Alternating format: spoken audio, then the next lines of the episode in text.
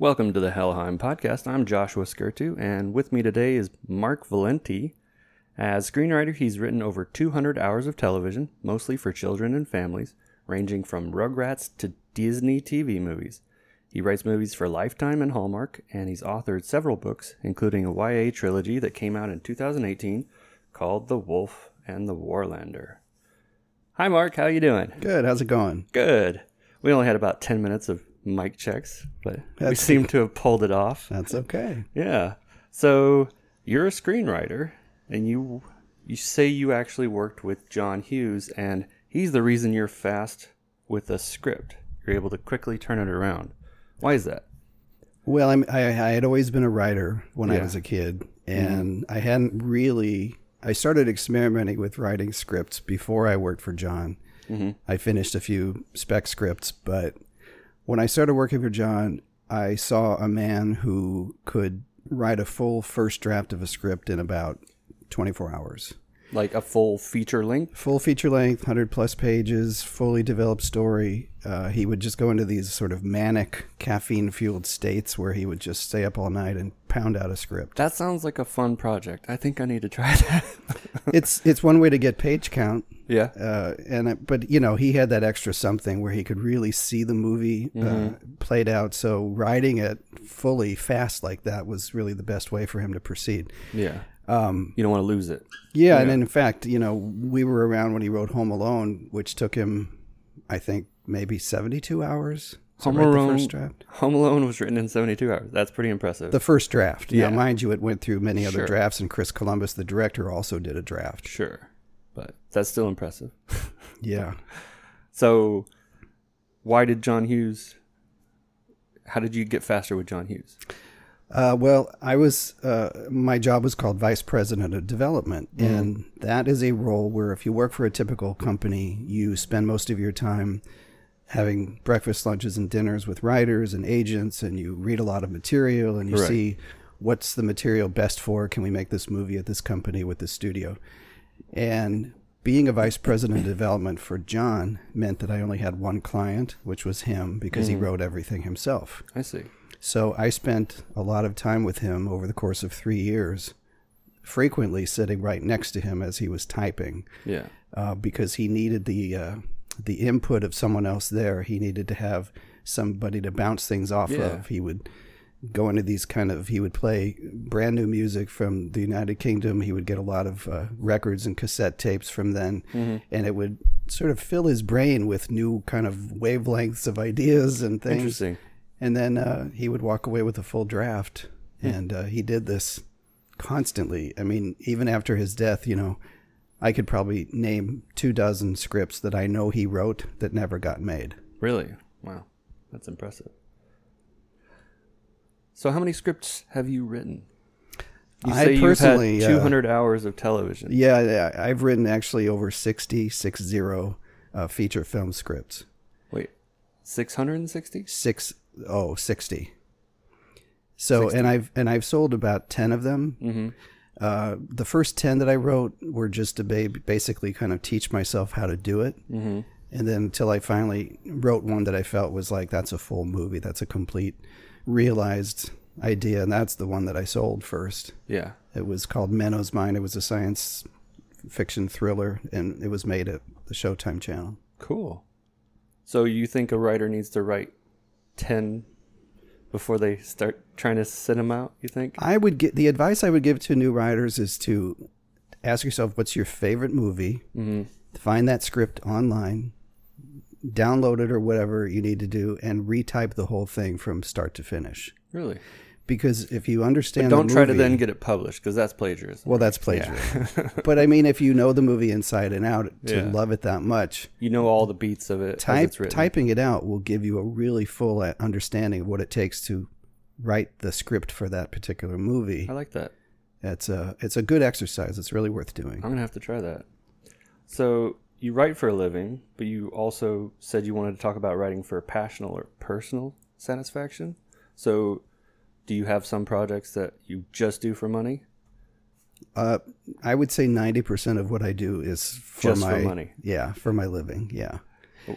And yeah. that includes coming up with new ideas on an mm-hmm. hourly basis. Where yeah. can I sell this? Where can I position this? Mm-hmm. Um, you know, and this is commerce to me. This is this is this, this is like living. If I was a carpenter, it would be my wood or my nails. Mm-hmm. This is how I make my living. Mm-hmm. So something writers always get, a great question, is where do your ideas come from? How do you come up with ideas? I mean, I could. We could sit here talk talking and we could come up with ideas about two guys doing a podcast. Right. I mean, I, there's no lack of ideas. That's just everything that happens. It could be a funny title that hits you. It could be mm-hmm. a situation that mm-hmm. reminds you of something. Um, if it's your profession, you come up with ideas for a living. And then the task is to, if you want to make a movie out of that idea, then you, of course, you have to come up with the fully rounded storyline. You need your secondary characters, you need your subplots. Mm-hmm. And then once you come up with the full story, in my opinion, the the most important task is for you to try to kill that idea. Kill the idea? Yeah. Like make it useless? Make it go away. Try to shoot it. How do you do that? Give me an example. Uh, okay, so let's just come up with... Yeah, okay, so you have like the world's smartest person and the world's dumbest person. Got They're it. forced to be in a situation together. Mm-hmm. That could be a comedy movie. Right. So you go through the movies that might have been similar to that. Mm-hmm. Was Were any of them so successful that it would be foolish to try to make another one? I see. Um, is it something that the audience would respond to? Would the studios feel like it would be worthy enough to put two big stars into the movie? Would they pump fifty million dollars into it? Right. So if the answer to any of these questions is no, then mm-hmm. you put that idea down, you move on to the next one. Yep. If I can kill the idea, someone else will too. Right. So you try to kill your own ideas before you really invest a lot of time into them. Yeah, because it yeah. takes a while to write a script. I'm not as fast as John Hughes, you know. Yeah. If I know where I'm going, I can write a first draft in a couple of weeks. Yeah. But that's still an investment of time. That's Yeah, that's you know, weeks. Yeah. yeah. It's... Hmm. So I, I actually had... The first script I ever wrote was a, this will sound familiar, is a group of young guys going to Vegas and getting into trouble. There you go. And I wrote it actually uh, about a couple years before uh, The Hangover came out. And I was like, oh, well, that came out now. So killed, done. Got to yeah. kill it. Got to kill it. One of my jobs was a, I was a story analyst for a lot of companies, mm-hmm. including Oprah Winfrey. I read for Sidney Pollack. I read for Ron Howard. And uh, over those that time, I probably read three to four thousand books and scripts. Wow! And you get the sense that there there really are no original ideas. No, it would be aren't. It would astonish you to see how many times you'd see a buddy movie on the road to Vegas. Or mm-hmm. It's just the matter of how did that movie come together deal wise. Right. Yeah, and you don't want something recent. Like if in twenty to thirty years, you could probably get away with doing another buddy comedy in Vegas, but you can't do that now. It's too no. And there was even a time when I, you know, with my writer friends, we would look at public domain properties or early movies that were made that are now in the public domain. Is there anything worth remaking? Yeah. So forth. To me, it was an interesting intellectual exercise. Yeah. But it's no way to make product that will be on the screens in twenty nineteen mm-hmm. because you can always update stuff, but there's other factors involved in the in the world of showbiz, yeah. and you really need to tailor your ideas to what's going on now. So what's going on right now? Well, there's a lot of material being sold to places like Netflix. I've noticed that. They're doing a lot of great shows. Apple and DreamWorks, and there's a lot more video on demand. And uh, Most so of my favorite new shows are actually on like Netflix and Amazon. Sure, and they've yeah. done a great job. Yeah. I, they don't hit one hundred percent. You know, they're probably at about fifty percent. fifty percent of what? In terms of making things. They're throwing billions of dollars oh, into making quality. new. Yeah. But uh, they yeah. don't always work out. They don't. No. But you still get a lot of amazing stuff. Like uh, Atypical just came out with the third season. And, yeah. Uh, it's The End of the Effing World just came out. Amazing. Yeah. yeah. Fascinating to watch. Interesting acting. Really mm-hmm. good writing. Oh, yeah. They're pretty amazing. So what's the most interesting project you've worked on? Most interesting, probably. And that's kind of an open question. Yeah, like I think Lazy Town, uh, which was a kids show that was shown on Nickelodeon. Mm-hmm. That was what's probably the most I, interesting. What's funny is I know that show because of the Little John mashup. Yeah. Do you know that? Oh, yeah. It brought us a whole new audience. A whole nother level, yeah. Um, Why was that interesting? I mean, well, first of all, it was shot in Iceland. Oh. So we all, many of us from around the world, made the pilgrimage to a uh, soundstage in the middle of a lava field in Reykjavik. Interesting. And made that show. We made over one hundred episodes altogether. Wow. How long did you live there? Uh, altogether, back and forth, over two years. Two years, huh. And just because of the uniqueness of the location and the friendships I made and yeah. and the difficulty of working on... The first year we made thirty-five episodes of a thirty-minute show. That's a lot. Every episode had an action sequence, a music video, a montage. Plus we were working with humans and puppets on a green screen. There's a lot going on there. There was a lot going on, yeah. Huh. How do you like living in Iceland? I loved it. Yeah. I would consider it a, a second home. Yeah. It's uh, it's beautiful. The people are wonderful. Um, and when you think Iceland, you know, you think it's so cold. And it does get cold for sure. Get, it's actually snowing right now. Yeah. Right outside our window. It just uh, started to come down. But, you know, there's not a lot of humidity there. So yeah. It's not that cold unless the wind is blowing. Okay. And that, and that does kind of go through you. Yeah. Wind does that. So you mentioned... One of the downfalls of Iceland, though, is twenty-five dollars hamburgers. It's expensive, but... How can know, a hamburger cost twenty-five dollars? Like, well, remember, it's an island, so they have to yeah. import everything. Sure. Um, it still seems a bit much. Well, those are the places that are just... If you go off the beaten path, mm-hmm. things stabilize a little bit. A little those bit. Are mostly tourist places. Okay. Interesting. So what was your... Why did you want to become a writer? I was writing since I was a kid. Yeah. Um... It just what was came your first story? Easily. Do you remember it? It was a short story called A Miserable Revision of a Terrible Incision. That's the greatest title. How old were you when you came up with that? I was uh, nine. You were nine and you came up with that title? Yeah, I That's was... That's impressive. Uh, just the title alone. I don't know how good the story I mean, is. I, but... Okay, so I I watched a lot of movies, old movies. Uh-huh. It was my love. I, you know, I was I knew who Humphrey Bogart was when I was six years old, you know. Wow. And there were television stations that would run Cagney movies, Bogart, Laurel and Hardy, Marx Brothers. Mm-hmm. You know, there was a whole opportunity to see a lot of that stuff. Plus, I practically lived at my local library getting books out constantly about showbiz. Mm-hmm. So I knew the difference between an M G M movie and a Warner Brothers movie. At nine. By looking at it. Yeah. Huh.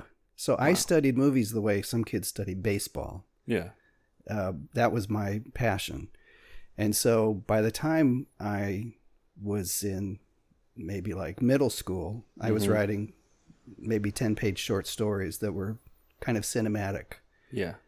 And uh, I just took a left turn somewhere in high school because I started getting into musicals and plays, and I I, w- I fell prey to the uh, adoration of the crowds, I guess. Yeah.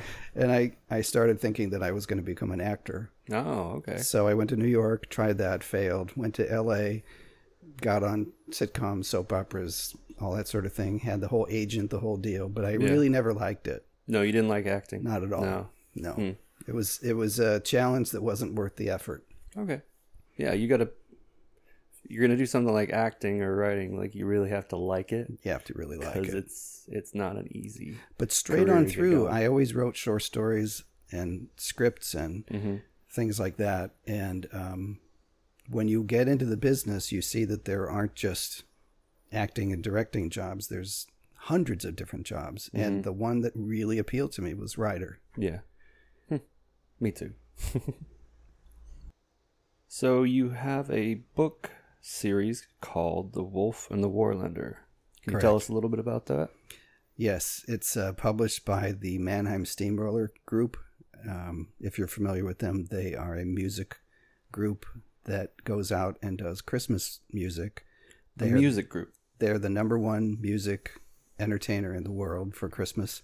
Um, okay, yeah, I have heard of them. I just didn't know they were a publisher. They tour every year. Well, he has a lot of side businesses. The man's okay. name is Chip Davis. Okay. He has a food uh, part of his business. He sells food, spices, mm-hmm. hot chocolate. But he, he also, diversified. He does. And he, he really found a niche in the market that really works for him. And so he's had other books published for holiday stuff. Mm-hmm. But here's how this happened. He called me one day and said, how would you like to write a book called The Wolf and the Warlander? Mm-hmm. And I said, that would be great. What's it he about? He pitched the book to you. Well, he said, huh. I don't know what it's about, but isn't that a great title? That is a great title. And it came from the fact that he owns uh, wolves as pets on his property. What, like the wild ones? Yeah. Well, he tames them and sure. raises them. Okay. And then uh, he also has Warlander horses. It's a type of horse. I see. And so one of the wolves and one of the Warlander horses became sort of best friends. Really? And huh. he had this inspiration for the title. Mm-hmm. And so he knew that I like to write long form stuff. I've written for him before. Mm-hmm. And he asked me to write the first book. Mm-hmm. And so the first, it was a pleasure to write. It was just to, to sort of spread your wings and try a new kind of writing. Mm-hmm. Um, really enjoyed it. And then the book first came out. It was well received. And it was, we just thought, let's write a trilogy. Mm-hmm. So we got together and kicked around some ideas. And I wrote the next two. And they've been selling really well. And kids are turning on to them. They're kind of an old-fashioned sort of Black Beauty type of storyline. Sure. Yeah. But uh, it was really fun, and I'd love to have a chance to do that again. Yeah. Interesting. So what are you working on right now?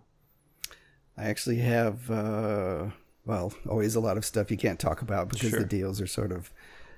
But uh, I'm writing another movie for Lifetime for mm-hmm. next Christmas, and I'm writing a a new animated show for a celebrity Uh, who's attached to it. You can't say who? Can't say who just yet. Okay. And uh, I'm working on a show, a live action animation hybrid show uh, that's designed to teach kids about um, self-respect and anti-bullying and those kinds of things. That's good.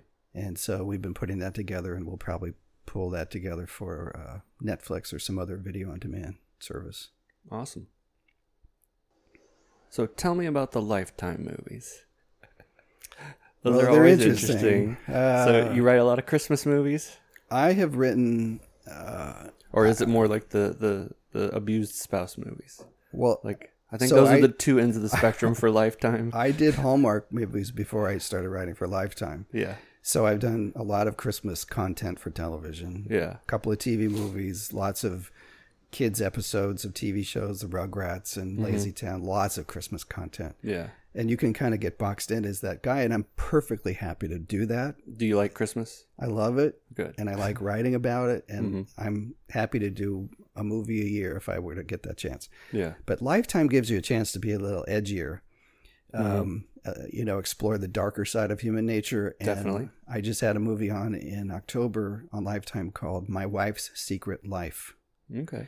And it's um, it touches on adultery and blackmail and violence, and uh you know, it was a real hoot because you never get a chance to do that in a kid's world, kid no, friendly you don't. world. So yeah, exercise those muscles. Um yeah. So that's interesting. You you do a lot of your stuff is for family content, like Hallmark, and you do a lot of cartoons. But yeah. then you also do some of the adult stuff. Is Lifetime mostly where you've done the adult, more adult content? Yeah, yeah. yeah. Um, but I mean, you know, I like. I also like.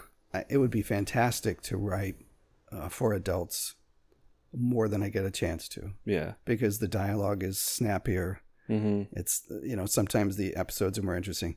Don't get me wrong. It's really great to write for kids because kids. If you've ever tried to entertain a kid in your home. I have a four-year-old, so I have. So you know what their attention span is like. It's non-existent. And many people feel like writing for kids is sort of a lesser kind of a career move, mm-hmm. but it's really, it's it's invigorating and it's enriching, and it's a real challenge mm-hmm. to see if you can hold a kid's attention for longer than seven seconds.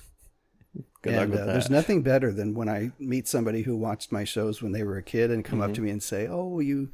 You entertained me when I was a kid. It was so fun. And yeah. that was a great show. Yeah. People hold on to those memories from when they're a kid. So, yeah. Especially. Uh, it sticks with them. Yeah. The younger ones. Like I've written for Barney. Yeah. You know, Barney, those people sort of kids push off against that show when they get a little bit older because they want to prove that they're older and they can't. Right.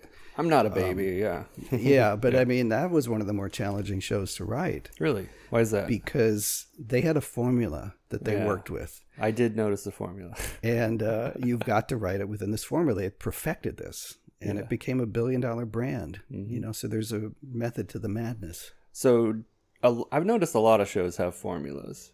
Like, do you prefer, when you're writing T V, to write toward a formula? especially like, for kids. Yeah, because kids really like the predictability of it. Mm-hmm. If you did a T V show for a younger kid that was different every episode, mm-hmm. they would tune out. They would just be done. They have this innate. They want. To, they ex- they know what's coming. Yeah, they expect it. It's easier. Yeah. yeah, like where's the music sequence? There's always a song right here. Right. Where did it go? It's like with Mister Rogers, like this is where he sits down and he talks to the camera and stuff. Yeah, yeah there's some comforting to it, and it's mm-hmm. kind of a, um, but it's it's it kind of mirrors their own life because mm-hmm. they've got to get up in the morning, eat breakfast, get dressed. Mm-hmm. There's a ritual to it, and it's the same thing with kids. Now, when you get into the world of adult sitcoms, mm-hmm. uh, it's anybody's guess what's going to happen next mm-hmm. because people, adults, prefer that kind of unpredictability. There's still a little bit of formula to the adult sitcom. Like there's a basic plot structure. But the A not... and B plot. Like here's here's here's one that really has a formula. Doctor House.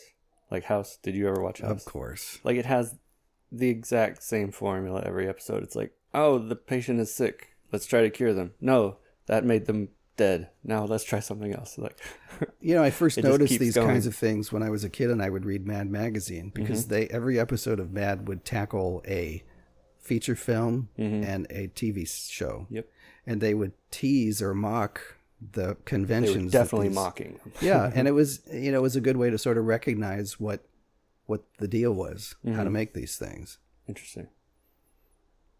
Was Mad a big influence on you too? Oh my God. I loved Mad. Mad Magazine, National Lampoon, Ernie Kovacs, Monty Python. Oh, I love Monty Python. Uh, you know, all of it that we were brought up in an era like, where... I have the, the flying circus right there at the top. the whole Yeah, I mean, set. There was a sense of irreverence about things mm-hmm. that our parents didn't grow up with. Yeah. But we kind of, and you know, of course, I'm older than you, but this No, even the... my parents didn't grow up with it. Like, they weren't into that stuff. Right. So, yeah, similar. And uh, frequently the older people would say, turn that off. It's yeah. disrespectful. Oh, yeah. But that's what makes it fun. For us. Yeah. yeah. I, I like Monty Python a lot because it's that it's just like you were talking about the unexpected. Like adults really like to see the unexpected. And that's where comedy works the best, really. But if you, you think about Monty Python from a screenwriting element, those were some of the most heavily written, most specifically tailored uh, scripts. You know, a lot of it just seems uh, impromptu and improvisational, but it was they were so heavily scripted. Oh, yeah, they were definitely scripted. And that's where the brilliance came in, was in the writing. Mm-hmm. Yeah, it works. Which is your favorite Monty Python movie? I like I like The Meaning of Life, even though uh, Life of Brian is, and, uh, you know, The Knights of Knee. Everybody yeah. likes all that stuff. So uh, my favorite has always been uh, The Holy Grail, but... I actually recently rewatched The Meaning of Life, and I had watched it when I was in my early twenties the first time, and I think I just didn't connect with a lot of the humor because a lot of it's talking about having kids, like all these other things that you know you don't go through a lot when you're in your teens and your early yeah, twenties. It doesn't resonate. And then in my thirties, I rewatched it, and I was like, oh, that's actually quite an amazing movie. Like a lot more of the humor kind of hit me. Like the exact opposite happened to me with a. Um... writer called Kurt Vonnegut. Oh, I'm who a big was fan. One of my favorites when I was a kid and a young adult. Mm-hmm. And I've recently reread Kurt Vonnegut, and I can't do it anymore. You can't. There's a certain kind of um, darkness, dark humor about oh, his yeah. stuff. Definitely. You know, when you're in your young yeah, teenage years, early twenties, you're sort of cynical about everything. Oh yeah. Uh, or you just always are. Grown-ups stink, you know, whatever. This yeah. is the, so the world is coming to an end, and we yeah. hate adults. Everybody's a little bit of an anarchist at that age. But I find it, and even though I still respect him greatly, and I love, mm-hmm. and I love listening to him speak in old videos and things mm-hmm. like that, but I find that the stories now are a little, I, I want to be a little more hopeful now in my older years than his writing is. It's still a pleasure to read, but I, I find I wouldn't go to it by choice anymore. Yeah. Hmm. Interesting. Um, who would you say your favorite author is that has stuck around even into your later years? Uh, well, John Irving is the writer who I would say is the the most meaningful current living author. Mm-hmm. His writing write? is very Dickensian. What does he write? uh, Waterside House Rules. Okay. And, uh, he's written tons of novels. The Son oh, of the Circus. Wow. The snow just kind of like... Wow. We're getting blizzard out here. This is a whiteout, folks. Yeah. Uh, that's Don't leave be... your house. Yeah. Um, By the time this is on, it probably won't be. But in terms of beautiful prose mm-hmm. and really readability, uh, I love his novels. Interesting. But it really is a commitment because the, you're looking at six, seven hundred pages. Oh, yeah. that That's a bit of time. Yeah. I used to be able to hammer through those like six hundred page novels, like when I was younger. Like some of my favorite novels were like The Count of Monte Cristo, and like it's a massive book, and like now it's hard for me to like sit down and like spend that much time reading a novel. Like I find myself drawn more to nonfiction. Like I read so oh, much more yeah, nonfiction. Yeah. I I'm actually, because when you're a writer full time, you mm-hmm. see a lot of the tricks in the books. Mm-hmm. You can see things coming, and it kind of robs the pleasure of it. It does, yeah. And especially if, like, I look at it and I'm like, oh, no, they're doing it wrong. I could have done this so much better. Yeah. yeah. Uh, one of the interesting things, uh, I think, is uh, when I was a kid, you know, they, they used to have Classics Illustrated comic books. Mm-hmm. And they would do comic book versions of all the classics like Count of Monte Cristo mm-hmm. and Tom Sawyer. And you could see that's cool. The panels that they chose to feature in the comic books were always important story points. Yeah. So there's a lot of prose written in these books that don't move the story forward, don't have anything to do with the plot. They're just details that right. can create atmosphere. But the comic books, every panel was meaningful mm-hmm. to propel the story forward. Yeah, they would only focus on the actions, yeah. the plot. Yeah. And so many popular writers and, and directors and producers today are, were comic book geeks when they were kids, mm-hmm. and they learned how to tell stories that way. Mm-hmm. It's a really useful thing, and you know, a lot of people put down comics in the fifties and sixties, but I think they spawned a whole generation of people who create content now. And people who want content like that. Like the reality is, like, while I loved The Count of Monte Cristo, like I prefer novels that are a lot more paced like a comic book, like you're talking about, where it doesn't doesn't go quite Dickensian. It's a modern enough. way of, uh, it's yeah. more modern writing where it's like it's it's almost like you're reading a movie, like, mm-hmm. and it's honestly how I write too. Like a lot of times I have to go back and say, okay, I need to add more description here. Yeah. Name drop here, but my first job in show business was for Sp- Steven Spielberg. Really? I was a P A for him for two years. Nifty. He had this program where you would take a job there, mm-hmm. and then he would give you two years to check out the entire industry. And mm-hmm. that was possible because everybody in the whole world came to him. Yeah. So you would see the biggest movie stars, the biggest producers, directors, heads of studios, mm-hmm. heads of countries, you know, would come and visit. Wow. So you get a real inside view on how things worked. Mm-hmm. And then you were supposed to figure out where you wanted to go next. Yeah. From there. Hmm. And two years, you know, working one hundred hour weeks, fetching coffee for everybody. But in the meantime, figure out your career. So one of the things that uh, I was lucky enough to be on uh, a movie called Empire of the Sun. Okay. He directed. It was set in Shanghai in World War Two. Mm-hmm.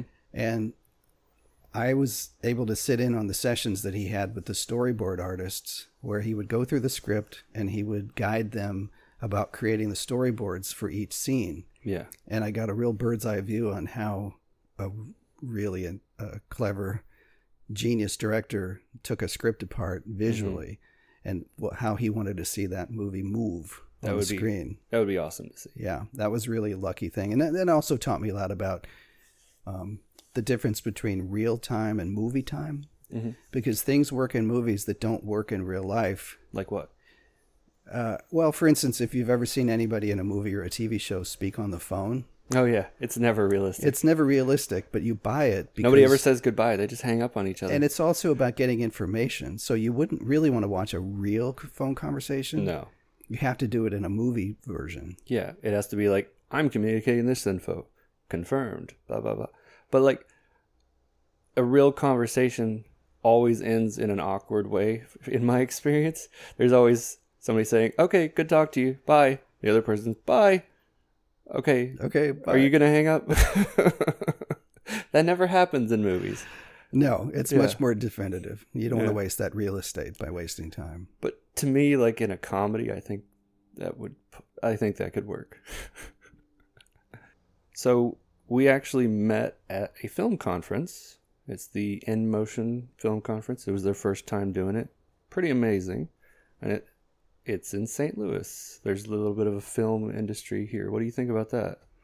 I think they've tried to do things here for many years. Mm-hmm. Uh, my sister used to be on the Saint Louis Film Commission uh, twenty-five years ago when they were they had actually a, a tax rebate, the program that they ended. Yeah, they were talking about that at the conference. They're trying to get that going again. And I think it's probably going to happen. It's just the thing that makes the most sense to bring this kind of income, these kinds of spending into mm-hmm. the city. But beyond that, it feeds the city's creative soul. There are hundreds of people here in Saint Louis that are creative and could make interesting content, or thousands, and aren't like, getting a chance to do that. Right. There's a, like I met a lot of people at that conference who are like, I want to make movies. Like they want to make films. They want to be involved in it. You know, everything from sound guys to people who hold the camera to writers and producers. It was amazing. Like how but many if people. If I'm being honest, I I don't want to. I I appreciate the world of the indies. I spoke about this a little bit uh-huh. at the conference, but I don't. I see indies as more of a hobby mm-hmm. than a career move. Mm-hmm. And what I'm interested in is building something here that can be sustainable. And what that means a studio. Yeah. It means a studio where there can be sound stages. You can shoot a sitcom as easily as you can shoot a feature film. Are there no studios here at all? Well, there's Cool Fire. There's a couple of others, and they're yeah. all based in doing reality stuff. Yeah. But nobody's doing scripted stuff as yeah. a studio. Because reality T V is cheaper to shoot. It's cheaper, yeah. and there are outlets for it. There's mm-hmm. far more outlets for indie stuff. Yeah. Um, but I I think what I'm going to try to do is put together a group of people who would like to work on a sitcom. That'd be awesome. Because the sitcom requires multiple episodes. Mm-hmm. It's a longer commitment, mm-hmm. and it requires something like a studio. Yeah. Awesome. And so that's we're talking amongst a lot of people. There are some investors who are interested. Cool. And uh, if you need a P A, let me know. But yeah, I want I would like to write a sitcom that's made right here. It you would have an be idea nice for a to not sitcom have to yet? Get on a plane and have to go to L A or New York or. Do you have an idea for one? Oh yeah. Yeah. What is it? Pitch it. Next time. Next time. Okay. I'll come back next time when we are ready to premiere the first episode. That'd be awesome. That's cool. Yeah. So you're gonna open a studio. Well, I don't know if I'm going to be the one. Yeah. I would like to encourage somebody to do it. Yeah. Somebody who has the broad business experience and, the and money. Understands yeah. what it means to do that kind of thing. But it's not difficult. There's tons of spaces in the city. There is. And there's a if you if you find enough like-minded people with the will to make it happen, mm-hmm. it will happen. Yeah. Real estate is cheap here, and like the world has changed so much with the internet and accessibility to places like Netflix and Amazon that are picking up shows. Like you don't have to be in L A to necessarily do this Steven stuff. Steven Soderbergh recently made a movie using an iPhone ten for a camera. So come on, folks. How did it turn out? It was beautiful. What movie is that? I, I don't remember the name. It came out about two, three years ago. Um, but it just was goes to show length? You. It was a feature length with film. An iPhone. Yeah. Well, the technology is amazing. Now. It is. You can get four K on your phone now. Like everybody walks around with four K phone, four K cameras in their pockets that actually they autofocus. They do all these great things. It looks amazing. Like, and the iPhone ten has software available so that you don't need a green screen anymore. It really? Captures the image, the three-dimensional image perfectly. Hmm. And you can later take that as an element, as a software element. Mm-hmm. And put that into a, a different location, and it's seamless. It's, yeah. Brilliant. iPhone movies. Well, it's been awesome having you on. Thank yeah, you, thanks Mark. A lot. Uh, is there anything that you want to pitch? Anything coming up that you want to let our guests know about? I, I would like to just ask anybody who's in Saint Louis who's listening to this to think about what it would mean to have a studio here in town. If there's any way that they'd like to contribute or participate, there will be press releases mm-hmm. after the first of the year, which would give you the kind of information about what we're doing. Mm-hmm. And I would encourage anybody with an interest in that sort of thing to get in touch once we make the announcement. Awesome. Yeah, well, I will definitely keep an eye out for that. That's, That's awesome. Great. I think I think Saint Louis could be a great place for a film uh industry because everything here is so cheap. Like, land is so cheap. You could just build a studio for like a quarter of what you would in L A. Well, it used to be for indie movies or any kind of low budget works like this, um, mm-hmm. what would kill you in the marketplace is the acting. Mm-hmm. And so people would put movies together and take the trouble to go into production, but the acting wasn't stellar. But yeah. there are some amazing actors in Saint Louis now. There's a lot of talent here on in on every level. Oh, yeah. So, well, I'm looking forward to hearing about that. So this has been the Hellheim Podcast. I'm Joshua Skirtu, and my guest has been Mark Valenti. Uh, you can check me out at joshua skirtu dot com. Thank you. Have a good day.